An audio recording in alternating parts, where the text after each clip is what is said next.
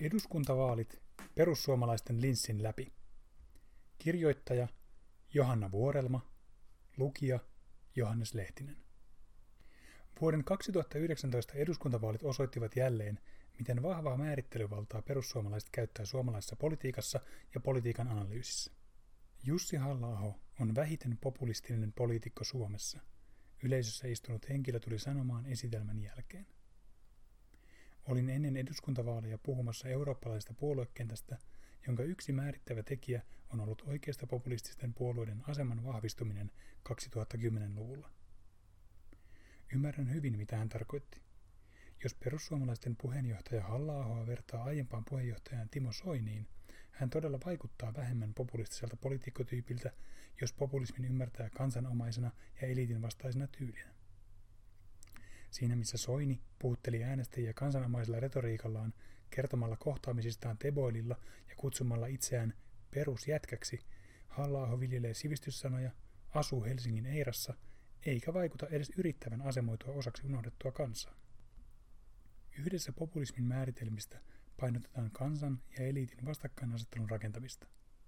halla tapa puhua kansasta kuulostaa usein enemmän eliittipuheelta, jossa kansaa katsellaan ylhäältä alas – ei vertaisryhmänä.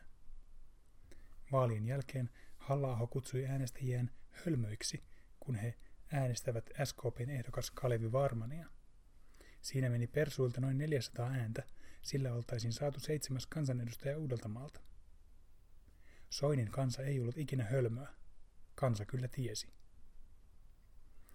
Vaalikeskustelussa halla puolestaan totesi, että häntä huvittaa, että on paljon isoja miehiä, jotka pelkäävät kasveja. Ei kasveja tarvitse pelätä. Ne ovat terveellisiä ja hyvän makuisia. Soini taas on viitannut kasvisruokaan pupun ruokana.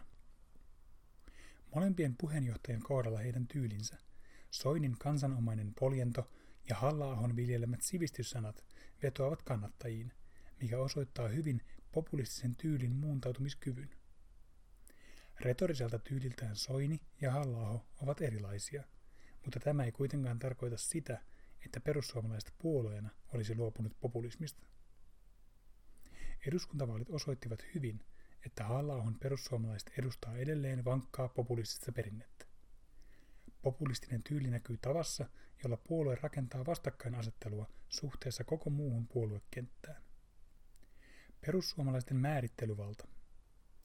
Politiikan julkisuudessa olennaista ei ole pelkästään agendavalta, eli se, mitkä teemat nostetaan politiikan asialistalle, vaan myös se, miten niitä määritellään ja kenellä on eniten määrittelyvaltaa.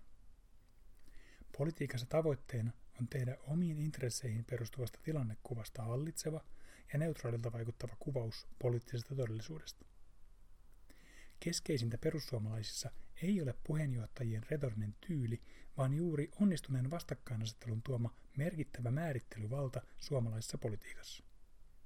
Tämä näkyy siinä, miten laajasti perussuomalaisten määritelmä maahanmuutto- ja ilmastopoliittisesta vastakkainasettelusta on omaksuttu. Kun puhutaan vastakkainasettelun rakentamisesta ja tilannekuvan maalaamisesta, on olennaista erottaa toisistaan se, miten puolueen tarjoama tulkinta omaksutaan yhtäältä äänestäjien parissa ja toisaalta median vaalianalyyseissä. On jo pitkään ymmärretty, että mielikuvat ja stereotypiat ohjaavat tapaamme hahmottaa politiikkaa.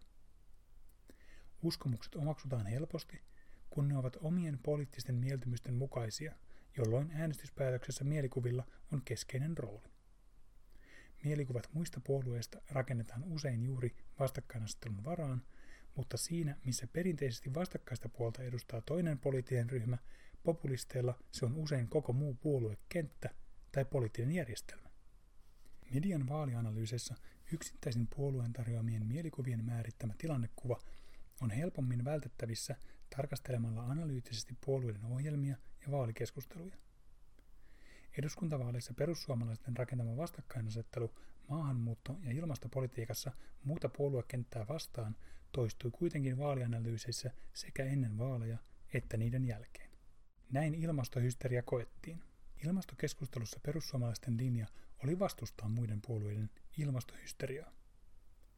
Ennen vaaleja tätä mielikuvaa muiden puolueiden ilmastolinjasta toistettiin analyysistä toiseen eri lehdissä. Iltalehdessä kirjoitettiin muiden puolueiden ilmastopaniikista, johtavien poliitikkojen tyystin kadonneesta suhteellisuuden tajusta ja ihmisiä syyllistävästä vaalimessusta. Maaseudun tulevaisuuslehdessä kysyttiin, löytyisikö persojen ulkopuolelta joku tolkun ja rohkea poliitikko, joka myöntäisi, että kansalaisilla saattaa olla ihan ymmärrettäviä epäluuloja kiilusilmäisen ilmastonmuutoskiihkon suhteen. Iltasanomien kolumnissa kerrottiin, että muut puolueet ovat kaikkensa tehneet halla kannatuksen eteen, eikä kyse ole edes maahanmuutosta, vaan arkijärjen kysymyksistä. SDPn osalta esimerkiksi ilmastonpoliittinen mopo on karannut käsistä. Pienemmissä maakuntalehdissä vaaleja kuvattiin paniikkivaaleiksi. Syyllistäminen ja tuputtaminen on synnyttänyt myös vastareaktion, ja tämä tuntuu juuri nyt satavan selvästi niin kutsutulla realistisella linjalla erottautuneiden perussuomalaisten laariin. Muiden puolueiden ilmastopolitiikka nostettiin näkyvästi esiin myös vaalien jälkeen, kun tulosta alettiin analysoida. Esimerkiksi Maaseudun tulevaisuuslehden kolumnissa analysoitiin, että ilmastokeskustelu sai yliampuvia ja syyllistäviä sävyjä. Tällä kertaa ilmastopaniikista ei syytetty koko muuta puoluekenttää, vaan osoitettiin pelkästään punavihreää myllytystä. Myös kansainvälinen lehdistö tarttui tähän tulkintaan. The New York Times lehdessä tuotiin esiin, että muut puolueet kilpailivat keskenään tarjotakseen kunnianhimoisia ilmastotavoitteita. Miltä tuo muiden puolueiden ilmastohysteria sitten näytti? Väite ilmastohysteriasta perustuu mielikuvaan muista puolueista, ei niiden varsinaisiin ilmastokeinoihin. Suurilla puolueilla ei ollut halukkuutta sitoutua kunnianhimoisiin ilmastokeinoihin vaaliohjelmissa tai ehdokkaiden vaalikonevastauksissa. Eduskuntapuolueista vain vihreät ja jossain määrin vasemmistoliitto erottautuivat ilmastopoliittisissa keinoissa muista puolueista. Puolueiden sitoutuminen 1,5 asteen tavoitteeseen ei ikinä konkretisoitunut vaalikeskustelussa, kun suuret puolueet eivät esittäneet tarvittavia ilmastokeinoja tavoitteen toteuttamiseen. Silti mielikuva ilmastohysterian vallassa olevista puolueista pysyi vahvana. Keskusta asemoitui jo kuukausia ennen vaaleja vihreitä vastaan realistisella vihreydellä. Kokoomus taas ei halunnut olla mukana huutokaupassa, jossa sosialistit ja vihreät kilpailevat milloin pääsevät kieltämään bensa- ja dieselautot. Ilmastopolitiikassa vastakkainasettelua rakennettiin niin kokoomuksessa kuin keskustassa määrätietoisesti vihreitä ja vasemmistoa vastaan, mutta lopulta perussuomalaiset määrittelivät kamppailun jakolinjan.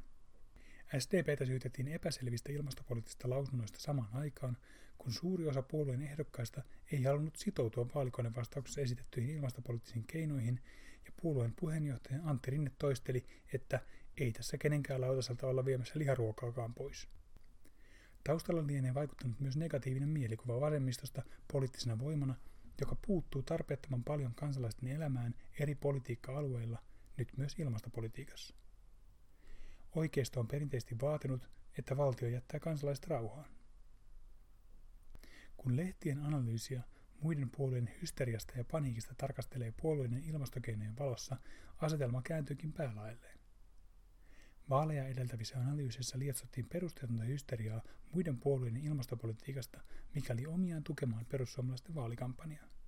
Toisaalta tätä erityisesti iltapäivälehtien levittämää hysteriaa haastoivat ja tasapainottivat vaaleja edeltävät analyysit erityisesti Suomen Kuvalehdessä, Helsingin Sanomissa ja Ylellä – suurten puolueiden vaatimattomasta ilmastopolitiikasta.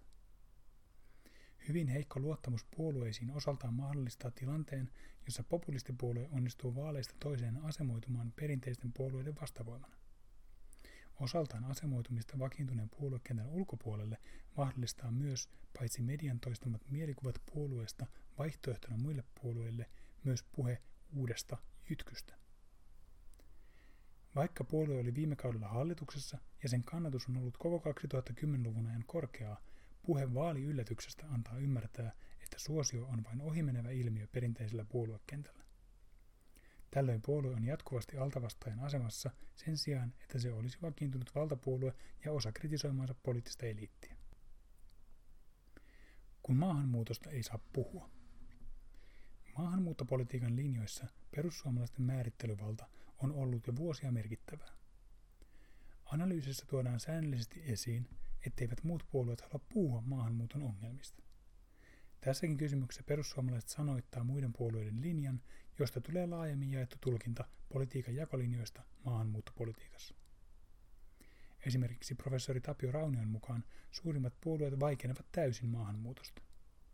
Vaikenemistesiä on tuotu esiin jo vuosien ajan. Muiden puolueiden maahanmuuttopoliittiset kannanotot, linjaukset ja äänekäs puhe eivät muuta perussuomalaisten tarjoamaa mielikuvaa hiljaisuudesta maahanmuuton ongelmien edessä. Juha Sipilän hallitus teki merkittäviä kiristyksiä maahanmuuttopolitiikkaan, ja suurin osa puolueista haluaisi kiristää turvapaikkapolitiikkaa entisestään, mutta edelleen analyysi on, että muut puolueet vaikenevat maahanmuuttopolitiikasta. Uutisoinnissa on korostettu ja liioteltu maahanmuuton mahdollisia kielteisiä vaikutuksia ja uhkahuvia, kuten taloudellista taakkaa, rikollisuuden kasvua, turvallisuusriskejä ja kulttuurisia uhkia. Tämä näkyy myös puolueiden poikkeuksellisen voimakkaassa reaktiossa uutisointiin Oulun seksuaalirikosepäilystä, joihin liittyi ulkomaalaistaustaisia epäiltyjä. Silti perussuomalaisten vaikenemisväitettä toistetaan analyysistä toiseen realistisena kuvauksena puoluekentän todellisuudesta. Olennaista vaikenemista on kysymys agendavallasta ja määrittelyvallasta. Ei riitä, että maahanmuutosta puhutaan jatkuvasti ja korostetaan ongelmalähtöisesti. Perussuomalaiset pyrkii vielä vahvempaan asiaomistajuuteen maahanmuuton ongelmien tunnistamisessa ja määrittelyssä. Silloin kaikki muut, paitsi ongelmalähtöinen kehys maahanmuuttopolitiikassa, on vaikenemista. Perussuomalaisten tarjoaman linssin hallitsevuutta on epäilemättä vahvistanut se, että puolue on ollut niin vahvasti edustettuna maahanmuuttoon liittyvässä mediakeskustelussa. Itseään ruokkiva asetelma. Julkisessa keskustelussa usein toistetaan populistipuolueen rakentamaa asetelmaa, jossa puolue on vaihtoehto koko muulle puoluekentälle. Vaalikeskusteluissa perussuomalainen vaihtoehto niin ilmasto- kuin maahanmuuttopolitiikassa liittyy ensisijaisesti tyyliin, jolla perussuomalaiset määritti muuta puoluekenttää. Poliittinen vastakkainasettelu rakennettiin ilman, että perussuomalaisten täytyy varsinaisesti haastaa muiden puolueiden politiikkasisältöjä omillaan. Tässä mielessä vastakkainasettelu tyhjentyi politiikkasisällöistä ja rakentui muihin puolueisiin kohdistuvan protestin varaan. Perussuomalaisten vaikuttavin onnistuminen on, että niin monet tarkastelevat poliittista todellisuutta perussuomalaisten tarjoaman linssin läpi. Tämä edellyttää sitä, että perussuomalaiset löytää politiikkakysymyksen, jonka ympärille se pystyy luomaan uskottavan mielikuvan poliittisen kentän konsensuksesta, jota pitää koossa poliittisen korrektiuden liima. Silloin politiikkasisältöihin liittyvä kamppailu on toissijaista ja altavastajan identiteetistä kumpuava protesti nousee ensisijaiseksi jakolinjaksi. Voikin hyvin sanoa, että perussuomalaisille eduskuntavaalit olivat voitto paitsi poliittisessa vallassa, myös määrittelyvallassa.